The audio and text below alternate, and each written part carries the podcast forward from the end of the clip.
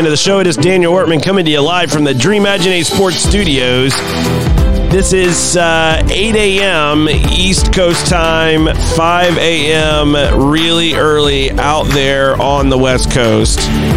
So if you're up and you're watching and you're listening and you're getting ready for work, kudos to you. Um, I, I, rarely ever want to see 5 a.m. So, um, you know, there's like a section of time on my clock every 24 hours that there's some hours that I, really just don't want my eyelids open for. 5 a.m. seems to be right in the middle of that zone. So, um, yeah, kudos to you if you're up and watching. Uh, welcome into the show. It is Wednesday, December the 4th. Uh, thanks for tuning in. I wanted to kick off the show. Um, we're going to be joined here in a few minutes by uh, Nate Abaurrea, and um, I'm, I'm sure I, I, butchered his name. We'll see if I get it right uh, here in a moment. But uh, I wanted to open the show talking about how we build deep, lasting relationships and fill gaps in the country how we build deep relationships and how we fill gaps in the country. And what really brought this to mind uh, was an article in the New York Times. Uh, this article is about Bury that, um, you know, three months ago, the, the club was pretty much just dissolved. And um, three months later, there's there's no infrastructure but the club still exists in the form of five people who still go to the stadium every day. There's no phone, there's no heating, but the grass is still being cut. And uh, this is a story in the New York Times. Their soccer club vanished. They kept coming. A story of pride, boredom, loss, and loyalty. And uh, I encourage you to check it out. It's by Rory Smith. Um, and it really got me thinking about how do we create these kinds of relationships across the US with our with our football clubs, with our soccer clubs. How do we build long lasting, loyal, deep relationships? Now, we've talked about on this show the idea of being in the community, for the community, and with the community.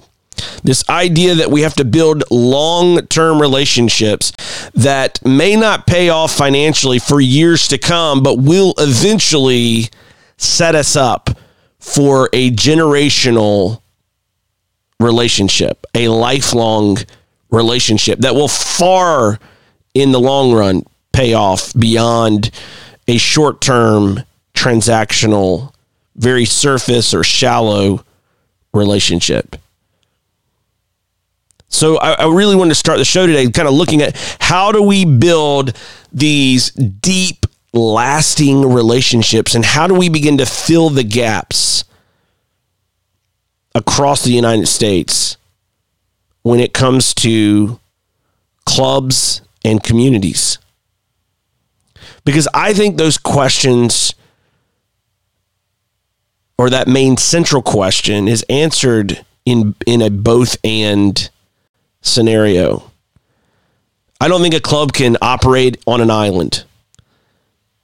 I think if you if you put a club somewhere and it and there's nothing close by, it will never reach its potential.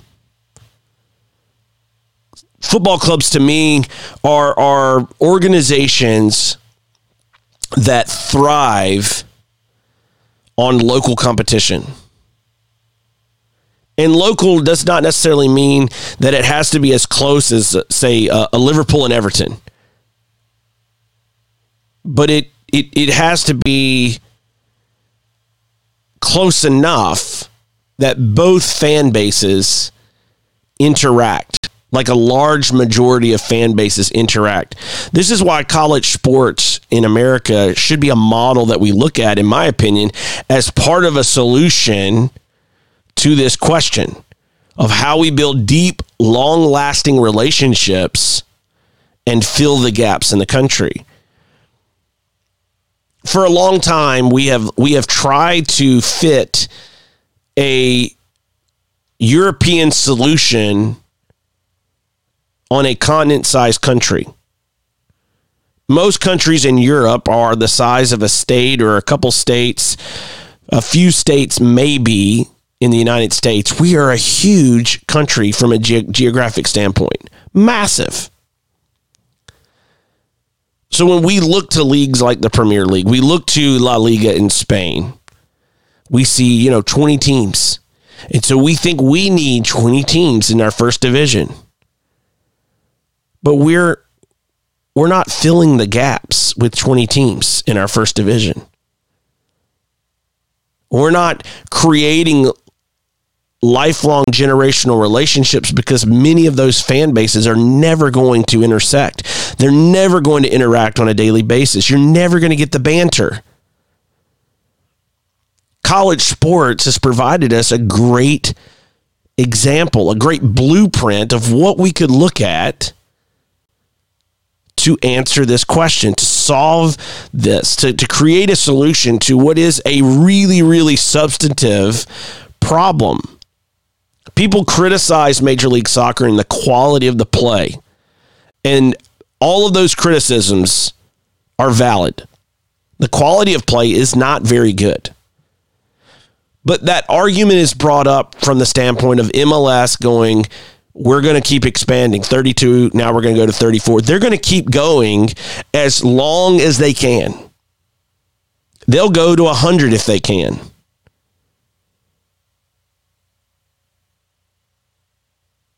they are trying to solve the same question and this is something that i don't think people realize they are looking at the map too and they're going there are massive gaps in this country how do we solve it? We put a team in Miami. We have a team in Orlando. We put a team in Atlanta. Now we, we add a team in Nashville. But there are still massive gaps in this country. You can go all over the country and you can look time and time again, even when you think, oh, we found a good place. Now we'll go and we'll look at Charlotte. But now you got Raleigh Durham. You've got Knoxville. You've got Memphis. You've got New Orleans. You've got Birmingham, Alabama. You've got all these places. A market that's never talked about, Huntsville, Alabama, which will soon be the largest city in the state of Alabama, even bigger than Birmingham. No one's even talking about Huntsville. There are places around the country that are growing that could support multiple teams. So when we look at the answer to this question, how do we build lifelong, deep relationships, lasting relationships, and how do we fill the gaps? I think Major League Soccer is trying to figure this out for themselves in their own way. I don't like their solution. I don't like closed system soccer, but I do understand their need to expand. They need it for a couple of reasons. One, their business model is predicated on paying out to current owners expansion fees to help keep the thing going. It's maybe not quite a Ponzi scheme, but it's pretty close. So these numbers are going up. 50 now to 100 150 200 250 300 350 million. You see these numbers going it's not because the demand has gotten so high that these these territorial rights are worth 300 and 350 million dollars on their face. If this was an open market bidding situation it's not it's not there what's happening is it's an artificial scarcity market and their model is predicated on getting these payouts to the rest of their owners. And so they can't dilute the payout. You're buying shares of a business. So if the 25 teams before you each put in money to, to buy an equity position that is equal to them, it means that your buy in at that round has to be higher to get to the same equal percentage.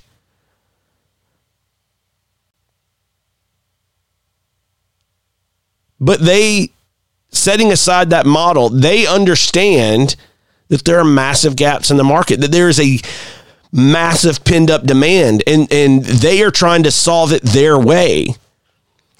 But the thing that we need to look at is the fact that they are trying to solve this question should give us hope. Not because they're going to come up with the answer, not to, because they're going to lead us there. The reason why that it, this should give us hope is that they too are seeing and feeling the problem. They too are seeing and feeling an opportunity, which only provides more evidence and more proof that this is a situation worth solving? How do we build lifelong, lasting relationships and fill the gaps in the country? I think the college model is the way. Few weeks ago, we talked about on the show the idea of how you kind of break these things down into super conferences. You create a scenario where fans interact on a daily basis. the reason why Michigan and Ohio State, Auburn, Alabama, Oklahoma, Texas, why these rivalries matter, Duke, North Carolina, fans interact on a daily basis. Proximity matters. Without it, a club being on an island is never going to reach that level of passion. It's never going to reach lifelong relationship. You move away, you will slowly wither and die in terms of your loyalty to that organization. Cuz you're so far away, you're never going to see them again. Because we're a massive country. And it doesn't mean that all fans will do that. But what I'm talking about is the energy level, the passion level. It's very, very difficult to psych yourself up when you are living 500 miles away or 1,000 miles away from your team. But when you are in a community, if you're in a pub, if you're in the stadium itself with hundreds, thousands of fans, and you're going crazy, all of those seeds of lifelong, lasting relationships just keep building. And then you go to work and you're talking about the match. And you work you have a coworker that that roots for your biggest rival. And they're like you're crazy and you go back to them you're crazy and the banter continues this is what we lack in the country this is what we need in the country how do we build lifelong, lasting relationships? How do we fill the gaps? By doing both and. That we change our mentality about relationships with communities. We, we quit asking what we can get out of you and from you. We start looking at how we can serve you. That's number one. And then we look at ways to connect with clubs and help other communities build clubs so that we have rivalries, that we have competition. If you're looking at this as a zero sum game and we don't want any competitors, eventually you're going to be your own worst enemy because you will die.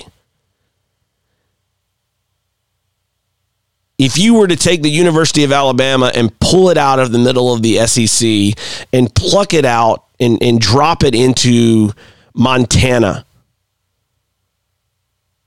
Eventually, the Alabama you all know in college football, the passion level, the support, the crazy rabid fans, all of the resources and assets will slowly wither and die because it's out of its environment, it's out of its element, it's out of the SEC. There's no proximity. There's not Auburn fans running around the state of Montana. There's not LSU fans running around the state of Montana, but they are in the SEC. if we want our professional football clubs, our, our soccer clubs to become something deep, loyal, meaningful, we have to fill the gaps. We have to think even bigger than Major League Soccer. 34, we're not even scratching the surface. We're not even halfway there. We've got to get bigger. We've got to quit looking at this as European solutions stretched over an American continent sized problem and start looking at adapting what we can learn from Europe and what we can learn from what works here and find a way to fill the gap with a workable solution. We need more, not less. The quality will come as we get more coverage, as we get more density of clubs, not less. Too many people are looking at this as we water down potential by adding more clubs. The truth is is until we get to a place where we can adequ- adequately cover this country with scouting and resources, our talent pool is never going to grow to the level it could be with just a few dozen teams. We have to scale this thing out. We've got to start looking at our entire soccer ecosystem like a massive chain of stores. You're, you've got to build a brand identity, which is the, the league system of connected leagues. You've got to build an identity of connected clubs all over this country so that you build density and proximity to a level where people can't escape it. You look at city like Pittsburgh, a city like San Diego, city like Albuquerque, New Mexico, San Antonio, Texas, New Orleans, Louisiana, Raleigh, North Carolina, Memphis, Tennessee. I could keep going over and over again. Massive cities that could support a club at the highest level. And we think that they have to be at Division Two just because we can only have 20 or 30 teams designated as D1? No. We need to open our minds and realize that building lifelong, lasting relationships and closing the gaps, doing these things at the same time, will make everything stronger in the end. Speaking of making things better in your life and stronger, you need to build a better relationship with Duktig brand. If you haven't already, go to D-U-K-T-I-G brand.com. Um, if you use promo code DW show, you will get 10% off of your order. It's the holiday season. They've got incredible products. If you haven't checked them out already, Shame on you. Do it now. DuktigBrand.com. Promo code DW Show, and you will get 10% off of your order. We'll be right back after this.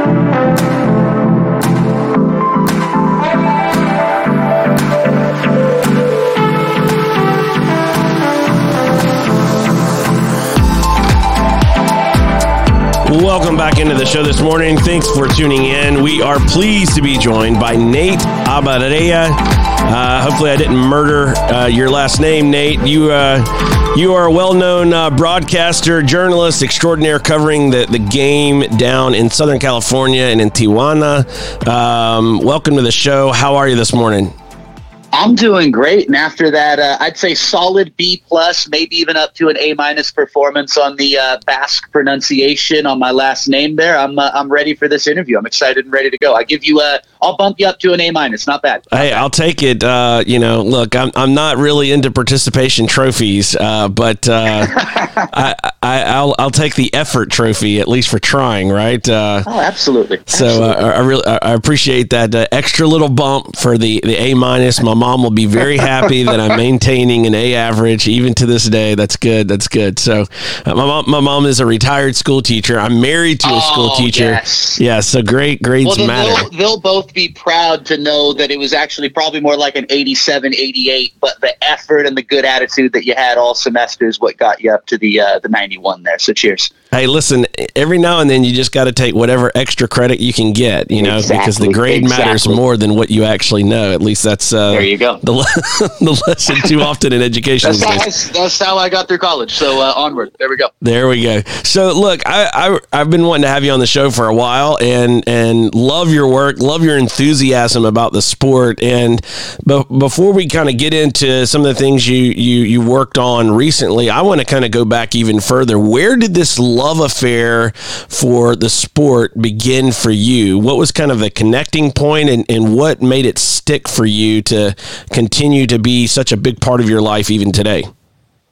I would say that geographically and culturally, it began in a little town called Watsonville, California, uh, which is on the central coast of the Golden State, Santa Cruz County. Uh, for those of y'all out there familiar with the Bay Area, San Francisco, Oakland, San Jose, that neck of the woods, I'm about an hour south where I grew up uh, in in Watsonville, and Watsonville is a, a very complex, uh, unique place. And as far as ethnic makeup and cultural makeup, it's a place that's 75, 80% Latino and predominantly uh, Mexican American. And I was raised on football mexicano from the time I was old enough to know what a soccer ball was. I was playing in the streets from the time I was three, four years old, and everything I could uh, to get further further connected uh, to the game as a fan, as a young, I mean, five, six years old, saying I wanted to be a football writer, I wanted to be a football broadcaster, I wanted to be a soccer player, I wanted to be a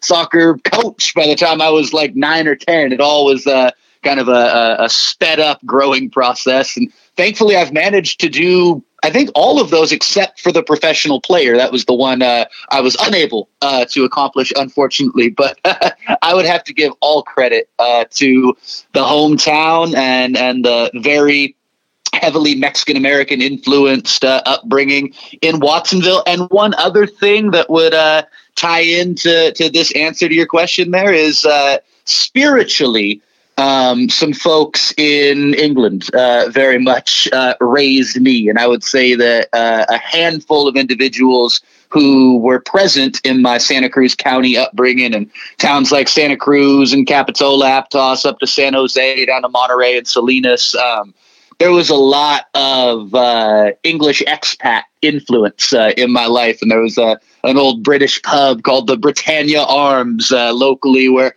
we would go and watch games. And I became a Liverpool supporter by the time I was five years old. Uh, so Mexican soccer and British football, uh, probably the two greatest influences uh, in in my life. And credit credit to both, credit to the the strengths and flaws of both, and uh, all that they are uh, to this day as the Premier League and broader English football, and of course uh, Liga MX are cornerstones of of my life, and even this uh, little thing I like to call a career. So onward. So you are a fan of of two the two biggest leagues in American soccer, right? So they're the most watched leagues, Liga MX and uh, and and the Premier League. They are, are regularly getting the highest ratings um, in in American viewership, American households.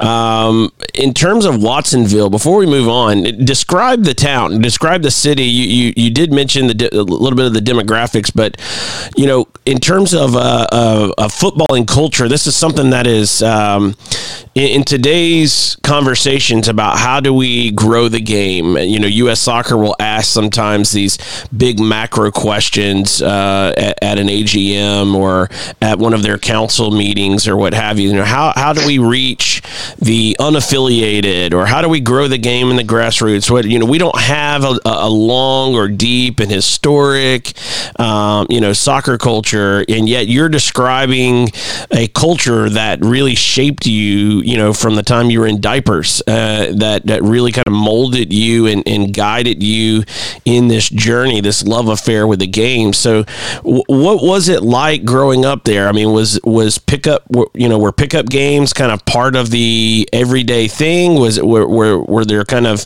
these kind of Hispanic Latino leagues around that people played in? You know, what was the environment like for you as a kid growing up and playing in Watsonville, California?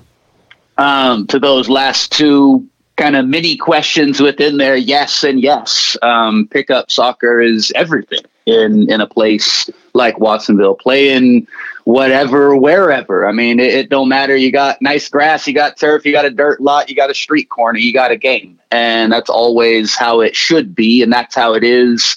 A lot of places around the world, and mind you, there is plenty of regimented, strict practice training, traditional, whatever you want to call it, soccer in Watsonville and, and some great coaches and, and great youth programs and, and phenomenal high school programs, historically great uh, public high school programs, uh, specifically at, at my alma mater at Watsonville. There's also uh, an uphill battle that, that most kids seemingly have to fight um, when they're from where I'm from, when they're from neighboring cities like Salinas. There's been a lot of uh, really good journalism over the last couple years about uh, the city of Salinas and Alisal High School and and Nido de Football and, and what people call nests, you know, footballing nests where where the game is is nurtured and and people are are raised uh, on on this stuff and and talent is cultivated. Uh, in in these places and and it grows up and it becomes more and more talented and, and full of potential. And then it reaches that level of, well, what gets done with it when we're talking 16, 17 years old. And I've written extensively. I encourage everybody to uh, have maybe a little bit better understanding as far as where I grew up and how it relates to everything I do for a living now. And this conversation I'm, I'm having right now here with you, Daniel, um, to go on to uh, medium.com and just search my name. And the uh, name of the piece was uh, Salinas and Watson, the cultural disconnect of American soccer. And it basically went into the pay to play system and everything that the system of, of player development that we have in this country and how it very much uh, ignores places like Watsonville and Salinas and countless others, uh, whether it's the neglect, overall kind of neglect and disrespect towards uh, the Latino population of this country, or if you want to look at it more from a socioeconomic point of view, or if you want to get real crazy and deep smart about it and combine them and look at the uh, you know ethnic cultural um, uh, segregation, for lack of a better way to put it, uh, that really happens within our soccer nation, and you want to combine that uh, with the the socioeconomic reasoning and, and the consequences of the pay to play system because it depends how much time you have. I always tell people how, how much time you have for the answer, how much time you have to do some research. So if you got more than uh, five or 10 minutes, I encourage everybody out there listening right now to go check out that piece. You can Google it, just search Salinas and Watson, the cultural disconnect uh, of American soccer, and, and you'll find out a lot more. Try to give you the Cliff Notes version right now where I'm from and what it all means. But uh, check out the piece for uh, for a little more info on that. So you grow up in an area that is overlooked, disregarded. I would say uh, there has been, uh, even if it's not intentional, and I've talked about this on the show uh, many times. Even if it's not intentional, there is inherent discrimination built into the American soccer system um, by by U.S. Soccer. Even if it's even even if that wasn't a conscious decision in the beginning, it's a byproduct of the choices yes. that that have been made and um, you know we can sit here and and ignore those or try to you know rationalize well that you know that wasn't our intent. Well it doesn't matter what the intent was. It, it's still there. And uh, and and it's in Watsonville, it's in Salinas, it's in areas all across this country. There, you know, I, I, talk about on the show. There, there's there are entire states that are locked out of the highest levels of American soccer. It's it's crazy to me that we uh, we put up with this in, in this uh, type of system in uh, in a country like America. But uh, it's it's one of the reasons why we have this show and why we talk about it and fight the fight each yeah. and every day. So you you grow up you you obviously you're not living in Watsonville now. You're in Southern California in the San Diego area, yes. um, and and you you said at a young age you wanted to do something covering the sport, playing the sport, if at all possible, being a professional player, and you acknowledge you didn't quite reach that goal. but you get to talk to professional players a lot and you get to cover professional players a lot. So, what was that like getting, you know, uh, older and realizing that part of your dream coming true, being able to cover the sport and make a living uh, in the game that you love in a way that you uh, had interest in doing from a very young age?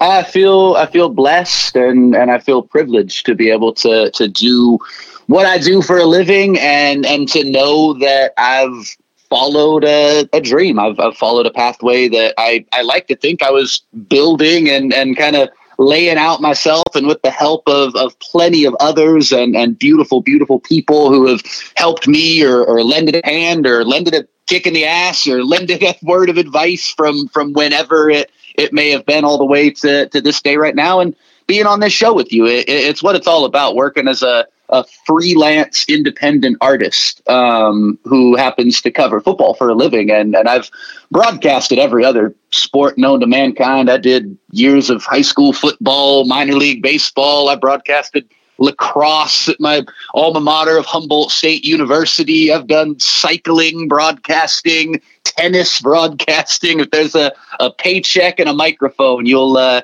you'll find me there. But the ultimate the ultimate passion, and as I've always known, and where I think it's safe to say the the greatest skill set uh, is, and and that's because of the the romanticism and the upbringing and everything that's kind of ingrained inside me. It's within it's within football. It's within within the soccer world, and so I'm blessed and privileged to be not only working in professional soccer um, in my day to day life, but also working in one of the most unique soccer communities in the entire world. Uh, one of the most just unique places in the entire world in, in the sense of, of this cross border community and, and the notion that we have uh, a top flight professional Liga MX team here in the Xolos of Club Tijuana and the stadium where Club America has to come and play a road game every year, where Tigres has to come, where all these big names of, of Mexican football, Monterrey, Chivas, not that, name them, they got to come here.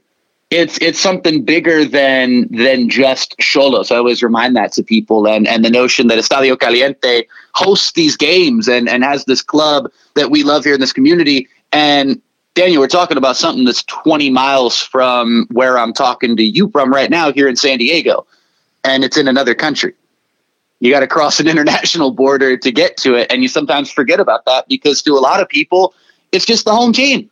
It's the home team here, and and we love them. And there's a lot of great soccer popping off here in San Diego in 2020 with the SD Loyal and and the new USL team that's going to be in town. You got the San Diego Sockers, one of the longest running soccer brands uh, in America, the arena soccer stalwarts. You talk about American soccer nostalgia, man. The the San Diego Sockers are still here and still exist. I broadcast their games. And so if it's soccer in this cross-border community, uh, you'll find me there as as a writer, as a broadcaster, playing pickup to this day, still still feeding the passion and watching matches in pubs. There's a great, great Premier League supporters culture uh, that exists down here. There's just a fervent passion for for Mexican soccer, not just with Xolos, but for the Mexican national team, for every other club damn near uh, in in Mexican football. You could find a representative of that club somewhere uh, in San Diego County. That's the the level of, of diversity and, and passion uh, just within the Mexican game. And I think kind of putting a bow on on that particular aspect of the discussion. I remember back during the 2018 World Cup and just all the kind of despair and, and stuff that I felt. Obviously, I, I would be the last person to deny that I felt despair, sadness, and heartbreak at the U.S. failing to qualify and failing to get a point in Couva in October of 2017 uh, and missing out on the 2018 World Cup. And the ultimate saving grace uh, that happened here in San Diego was being a part of that tournament and every game. No matter where I was, no matter what pub, especially at my uh, my local, my local watering hole, the Bluefoot Bar and Lounge uh, here in just up the road in North Park uh, here in San Diego. If you're ever in town, come on over to the Foot. Beautiful, beautiful place, and uh, one of the homes of uh, of football passion uh, here in San Diego. But at the Foot alone, um, I met people from all 32 countries. And these weren't, you know, people with long stories. Of, oh yeah, my my grandpa was from so and so, you know, second, third generation. These were people who were there were people here on J1s. There were people here on, you know, work work trips through the summer. There were people who just moved to San Diego a few months ago. There's all these stories and, and just stories on stories and stories. And it was just such a microcosm of, of beautiful diversity. And it was so beautiful that it made me forget that the U.S. wasn't even playing.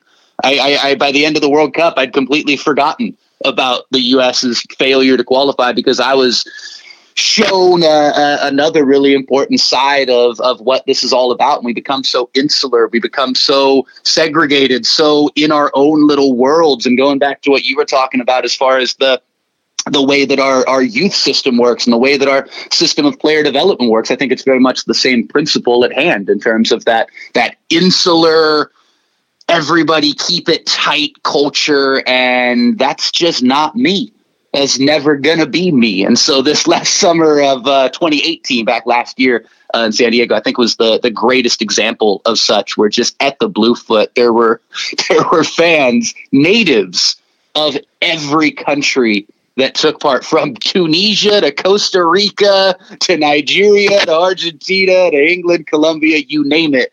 There was a representative from that country present in San Diego at my local bar. So much love to this cross border community and much love to the beautiful game and uh, the way it all ties together.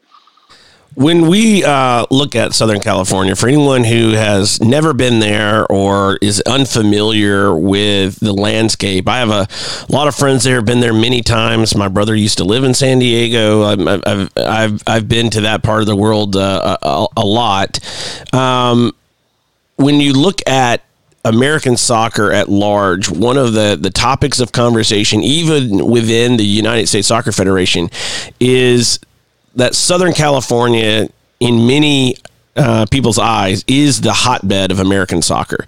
There is, uh, you know passion there. There obviously, as you've been talking about, uh, even there in San Diego, the the proximity to um, Tijuana and and the club and the stadium and the matches, um, you know, feeds into that as well. Um, as someone who is living there, working there, you know, taking in a World Cup in 2018, and you, you're meeting all these people, everyday life in Southern California describe for the audience the the kind of footballing environment there in terms of the passion level, the um, the the access to the game. Uh, you know, if, if there are kids that are, for example, um, you know, growing up that maybe have, um, you know. Mexican roots uh, in their family are they are they trying to make it through the American soccer system or are they getting overlooked and and having to go back across the border to give it get a shot? What what is the environment like for someone on the outside curious about this hotbed of American soccer? What is the realities on the ground? Well, the, the the last little theoretical that you laid out right there is actually a reality for players in Southern California. It's a reality for players up from Alisal High School in Salinas and, and Watsonville High School in, in my hometown. And again, go back to that article uh, that I, I, promoted earlier in the show and go back to a, a, few pieces in the, the Guardian and the LA Times over the last few years. Yes, it's something that's uh, uh, very much a reality in terms of the lack of opportunities uh, given to uh, hardworking young Latino players in all over California, from my original home up north on the Central Coast to the Los Angeles area and, and all the way down here to San Diego. But another thing that I, I kind of want to spotlight is the unique qualities again of where I'm specifically located. And when we talk Southern California, I think I'd be willing to wager that 99% of the people hearing this right now, when they hear Southern California, they think Los Angeles. And that's just kind of how the the American brain works. Whether you're from California, you're from the East Coast, or Middle America, it, it really don't matter. When you think SoCal, you think LA and right. San Diego. San Diego has this heavy, heavy chip on the shoulder that you could look at from a few different angles, but it's a it's the LA chip. It's the notion that you sort of have Southern California, which is LA to everybody, and then you still have this whole market down here, this great soccer market that's been very underserved from a professional standpoint, always with the the best TV ratings during World Cups and during even U.S. national team matches, Mexico national team matches, when you actually break down those Liga MX and Premier League TV numbers that you referenced here at the top of the show. San Diego, always number one, number two. There is a passion that exists in this community. It's so unique because you have the chip on the shoulder. We don't want to be LA. We don't want to be affiliated with just leftovers or, or whatever, you know, South South LA to the, the the grander perspective. That's not what we are. We got our own thing going on down here. And it can be a bit of a double-edged sword. I'll I'll say that with with no qualms that that level of uh, dare I say insecurity sometimes uh, can can come back to to bite people and and maybe give what what comes out I think often. Um, hopefully not too often, but at least in the four years that I've lived here, I've seen quite a bit, which is a uh, an inferiority complex that that comes from and I'm just talking on a grander this is away from you know the the socioeconomic consequences of and and, and discrepancies and, and evil of, of the pay to play system I mean more on a, a broader footballing level and really you could say actually on a, a broader sports level. And and I got here right when the San Diego Chargers were moved up to LA and that whole fiasco. I was here when San Diego was fighting to get an MLS team and that failed and there's all this this backstory and, and kind of backlog stuff of, of San Diego specifically, which is that it's just the city that can't get anything done. It's just the city that, that has this chip on the shoulder. It's in LA's shadow you got the Xolos, and the Xolos tapped into that. The Xolos took full advantage of that. They came into the San Diego market and said, "Hey, we're here. Come on down. Let's let's host you anytime you want to come on down to our games." And Xolos, five years after being founded and one year after being promoted in 2011, won a championship. They won Liga MX in, in 2012 in their first full year uh, after getting promoted to the top flight. And there's a lot of people, Daniel, who who think back to that 2012 championship who are uh, on the U.S. side of the border, and when they reference it, they go, "That's the only championship, the only top flight championship that San Diego's won ever." I mean, when you actually think about it, the San Diego Padres have never won a World Series. Chargers never won a Super Bowl, and they boned out of town. You had two NBA teams who left back in the day the city of San Diego, apart from the arena soccer history of the Sockers, I don't want to overlook that because that's some beautiful stuff. And there's 14 banners hanging up in the rafters at the old sports arena. But apart from that, let's just say outdoor professional sports, yeah, there's never been a championship in this city. And there's a chip that exists. It's it's a it's a heavy, heavy chip, and I, I can't wait to see how SD Loyal, this this USL team, uh, how they harness that in the right ways because a chip, a quote unquote inferiority complex, it can be channeled in the right way. It, it really, really can. So uh, let's uh, let's channel that passion and that energy uh, in in a positive way uh, moving forward into 2020. So I hope I kept that succinct and, and that all tied together there, sir. No, that, that works. I, I do have a question. you talk about San Diego not being able to get things done. Why is that? Why why is it? Because it's a, it's a great city. It is my second favorite city in, in California. And no, my favorite is not LA. It's San Francisco because my favorite city in the whole world is New York. And so I, I love the density of, of San Francisco proper. Um, but I love San Diego. If my family had to pick anywhere to live in California, they would live in San Diego, not San Francisco. So I would be in San Diego as well. um, they would win out in that fight. Uh, but when when you look at San Diego and all of the things that you mentioned that they have going for it, it's it's an incredible city. You right. can get around the city pretty pretty well. The downtown has has been revitalized over the last twenty years. It's incredible. Um, why is it that the city has been unable to really leverage its assets and resources to build something, you know, local? I mean, yes, I get the television numbers, but to your own teams, I mean, you know, you've got San Diego 1904 that played in NISA this year. You've got the USL uh, San Diego Loyal coming in, the San Diego yeah. Sockers, the, the Chargers, they left. You mentioned the NBA teams that left. You have the Padres still there. Um, why is it that, on, on a sporting sense, the city has been unable to really capture the market and make something, you know, really, really successful, especially from a championship standpoint, but also just from an operating standpoint, to, to be able to keep, you know, these teams around and growing and operating? Well, I want to take this opportunity to actually shout out SD Loyal because one of the things that was really cool in the way that they built uh, this club from from the start and got the logo out and and got the push for 2020 and they are going to play in the spring of 2020 playing games at Torero Stadium out at the University of San Diego. A beautiful beautiful stadium. Great intimate atmosphere. I can't wait uh, for those games in 2020 but shout out to SD Loyal because it relates specifically to to this question that you asked it's really funny what they did, where they went and had these focus groups all over town and they talked to people about what the problems are and tried to find answers to the questions that you're asking me right now. And then, sort of at the end of all of it, kind of flipped it on its head and said, okay, we've heard that excuse before, or let's not even, let's not call it an excuse. We've heard that reasoning before. We've heard this is why it doesn't work. This is why there's everyone's a transplant. No one's had, no one has any, uh, you know, real ties to the ground that they stand on and all of these different things.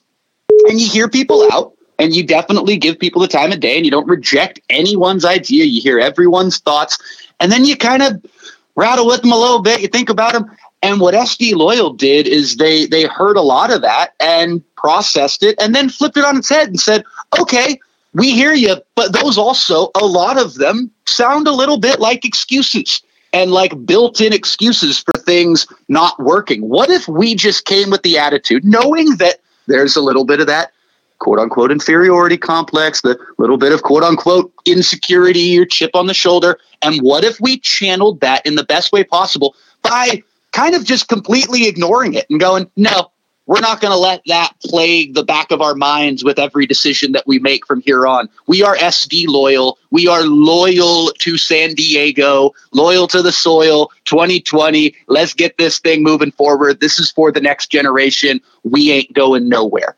And that was the message that they came with. That was the message that I got to give to the people of San Diego during uh, uh, just a, a, fabulous unveiling ceremony uh, event back in early November, about a month ago. Uh, actually, it was it was such a cool thing, and the notion that that was the message that I was instructed to to convey uh, to people that meant a lot to me because that was different. I've I've heard all of the excuses. I've heard all of the reasoning for why it doesn't work here in San Diego, why it's never going to happen, why this city, and I get it. I get the cynicism. I get the the sarcasm and cynicism and just eye roll vibe that a lot of people have going, ah, here comes another thing that's going to come and go. Here comes another failed project.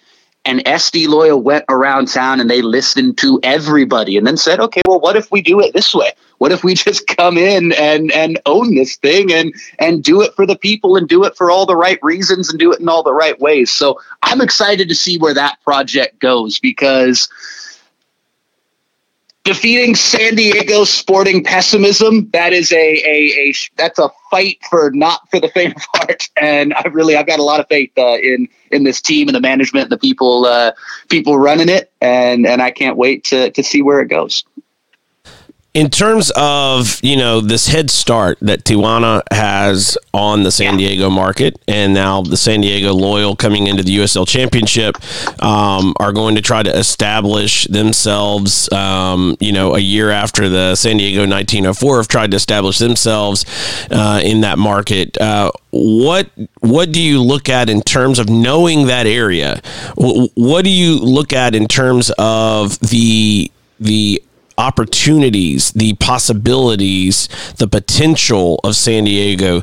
In your mind, uh, I know they've flirted with the idea of trying to, to you know, uh, you know, flash eyes at Don Garber in the past and, and figure out a way to get an MLS team. And, and not to say that the San Diego Loyal couldn't uh, eventually do the same thing, going through what, what seems to be the conventional route right. these days, which is to come into USL, show that you're viable, and then flash eyes again at Don Garber, and then you get to come into the to, to MLS. But uh, whatever the pathway, um, what do you see as the the possibilities there for potential in San Diego support? Uh, is it always going to be in the shadow of Tijuana? Tijuana, or do you think that you can build a big, viable, vibrant uh, football club right in the heart of San Diego? Um, I would say yes, unequivocally yes to that last question. We can do this, and I like to think that the little bitty role that I play, it's it's one that I'm blessed to play, and and I, I call myself a, a voice of the cross border soccer community, a, a, a voice of the cross border community at large, where I'm on the ground in two countries most days of the week. I'm I'm working in TJ two to three days a week for the last couple of years. I'm I'm here in San Diego, living, working, playing, having a great time, and making sure that this fusion exists to the best of, of my potential. And mind you, I've got a, a small little role to play. But if more people could think of it like this, I I would like to think that we'd be better for it. And I think that the folks from SD Loyal have gotten this more than anyone, but the folks from the San Diego Sockers uh, have gotten this over the last couple of years. Let's not forget that the San Diego Sockers, the arena soccer team here in here in SD, brought Landon Donovan out of retirement last year to, to play arena soccer, and it was a hit. It was wild. It was fun, and and it helped to to fuse some things together. And now look at Landon venturing into coaching and and being the the first manager of of this SD loyal team going into this USL campaign and tying that back to Xolos. Credit to them. Tip of the hat to them where that's always been their attitude going when the the rumors the original soccer city sd mls rumors started circling and people at Xolos were asked are you guys are you guys worried about this you, what, are you, what are your thoughts and everyone from ownership all the way down to management coaches everyone going more soccer in san diego more soccer in our community the more soccer the better i think this was back when uh, when El Piojo was the manager, Miguel Herrera was was managing Xolos uh, back in 2016. I remember Piojo getting asked a question about it, and he went, "You kidding me? Like, sounds great, wonderful." More soccer, the better. The more, the merrier. Let's keep this thing going. And obviously, that doesn't work everywhere. In a lot of communities, I would be willing to bet some people would disagree with me and say that no, here it's about kind of harnessing one club, getting as much energy to one thing because we can't spread our resources too far and, and spread ourselves too thin and have too many things going on. And sometimes too much competition can be a bad thing. And I get that. And here it's different. Here, this is a place where it's big enough to support multiple teams multiple teams in my opinion if they're done right and if they're pushing each other in the right way it's a fusion and it's a beautiful, beautiful thing. The notion that the San Diego Sockers, the Xolos of Club Tijuana, SD Loyal, 1904, ASC San Diego. I could keep going. San Diego State Aztecs college soccer. I could keep on going all the way down to the 150 bajillion youth clubs around San Diego. Some of them get it, some of them don't. There are some people who have a, uh, I like to call it a, a squirrel and a nut approach, where it's just you know, mine, mine, mine, mine. It's like, dude, there's a whole tree of them right over there. What are you tripping out about this one little acorn? But that's the mindset that plagues a lot of people, and that's not just here in San Diego. That's all around our our soccer nation in the United States. I, I, think that's something that people need to kind of look in the mirror and, and check in with and learn how to uh, not be like and, and learn how to have a little bit more uh, ability to share. And and that with sharing comes a good competition and and a good push uh, from your peers. And so shout out to Xolos shout out to the Sockers and shout out to SD Loyal. Really, uh, uh, first and foremost, those three names have, have just been adamant over the last few months and and going back years uh, with with the Xolos and the Sockers of being a part of a grander cross border soccer community that exists 12 months a year, no less always going on. There's always soccer. There's always a match on at the pub. Support your local watering hole that shows matches. Support your local League MX team. Support your local Football Rapido arena soccer team. Support your USL team, your NISA team, your whatever. If it's football, it's football. It's local. It's yours. Have it. Last question: As someone who is there in a in a cross border city, you're in a unique kind of uh, perspective, uh, and and you're living this kind of cross border life uh, in in back and forth. You have a first division club uh, in Liga MX right there. You have the San Diego Loyal trying to uh, launch in the spring with the USL Championship, which is in, in Division Two, and we just talked about like multiple clubs and and what have you. One of the things when you look at the United States, we're like we're a continent-sized country. We have massive cities all over this country, cities that are are as big or bigger than a lot of of these European cities that host clubs that we all know um, and that we follow and and that we support. Uh, and some of these cities overseas have multiple clubs uh, and, and successful clubs that may not all be first division, but they're they're you know sizable clubs, and some of them are, you know, first division clubs. Um, you know, my family, for example, this summer um, we were in, in, in Europe and we stopped in Liverpool, um, and you know, to see um, from the stadium and look out in less than a mile away is Goodison Park, and you can see Everton. I mean, it's like right there. You feel like you could just throw a baseball or a football and a frisbee and hit the stadium. Uh, it's it's a short walk um, to to get to to Everton's grounds, and you you look kind of zoom back out. You look back at the United States with with your perspective where you are and looking at the size of San Diego, looking at the size of American cities what is the potential of American soccer if we ever get it right? Can we be at the top of the heap in the global game if we ever, you know, align all of our resources uh, together in terms of a system to to be able to leverage these massive, huge cities all over this country?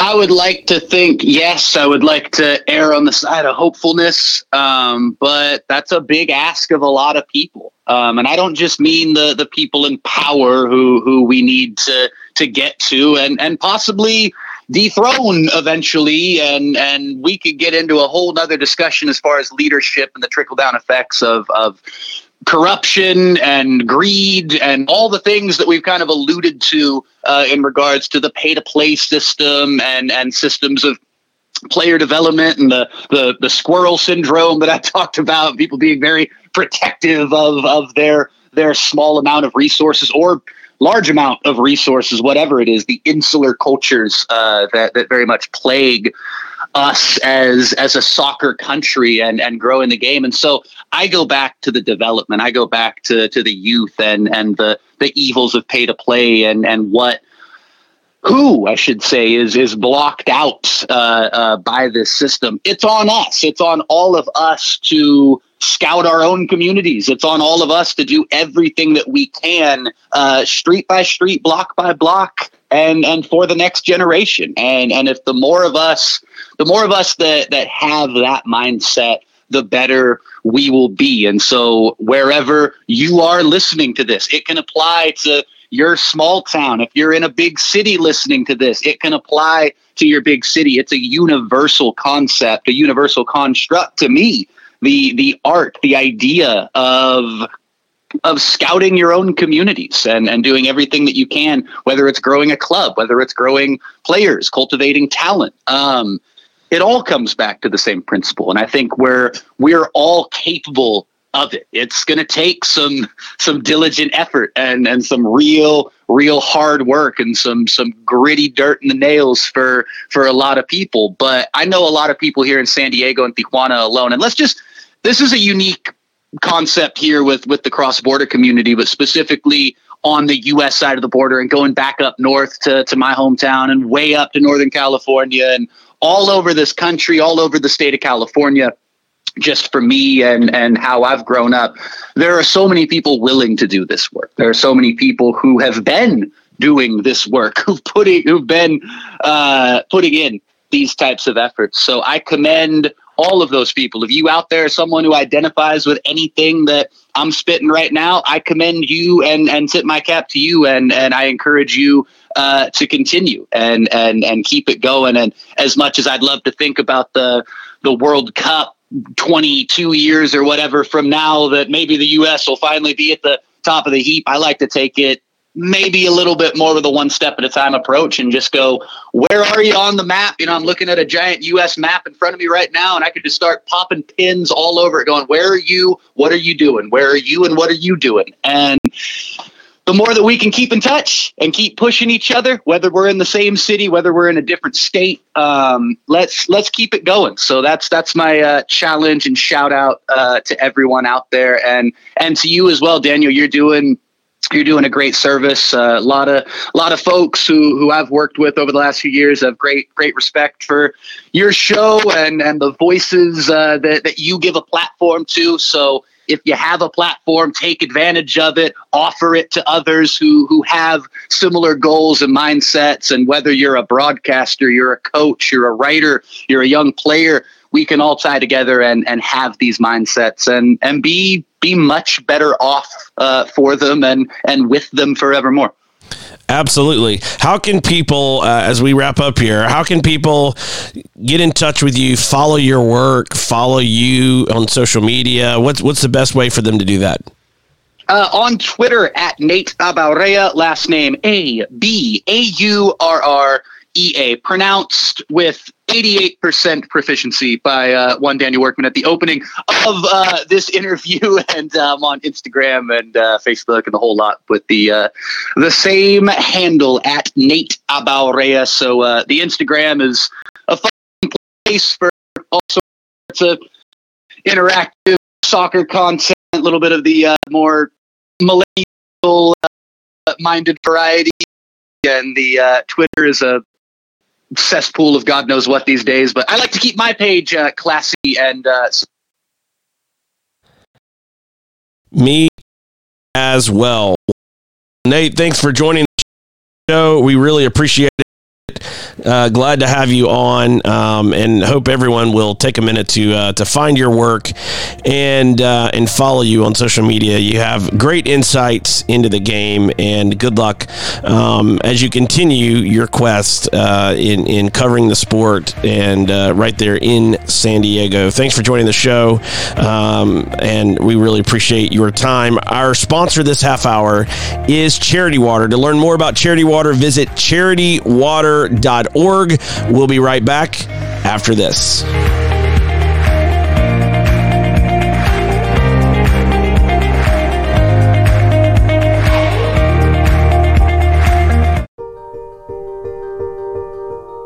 No one, no man, no woman, no child should ever have to drink green water with bugs, with algae, with disease in it. Bad water and a lack of toilets. Kills more people than all the wars in the world. We know how to bring clean drinking water right now to every single person on earth. And when you can bring water into communities, it truly transforms them, it changes everything. Or you could know that you'd made a difference. You could know that you had truly impacted the life of a family, of a community, of a region. There was either clean water or there wasn't. We believe in a world where every single person has clean and safe water to drink, and we will continue fighting until that happens.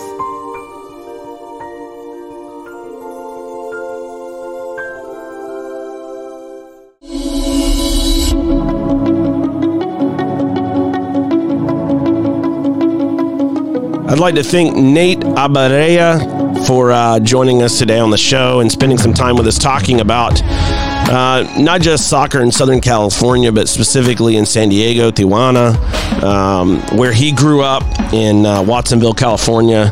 Uh, his insights, uh, I think, are really, really uh, important things that we need to consider and listen and learn from. Uh, this, you know, to really get our sport where where it needs to be in this country. Uh, as always, you can watch the show on Facebook.com forward slash WRKMN or at DanielWorkman.com.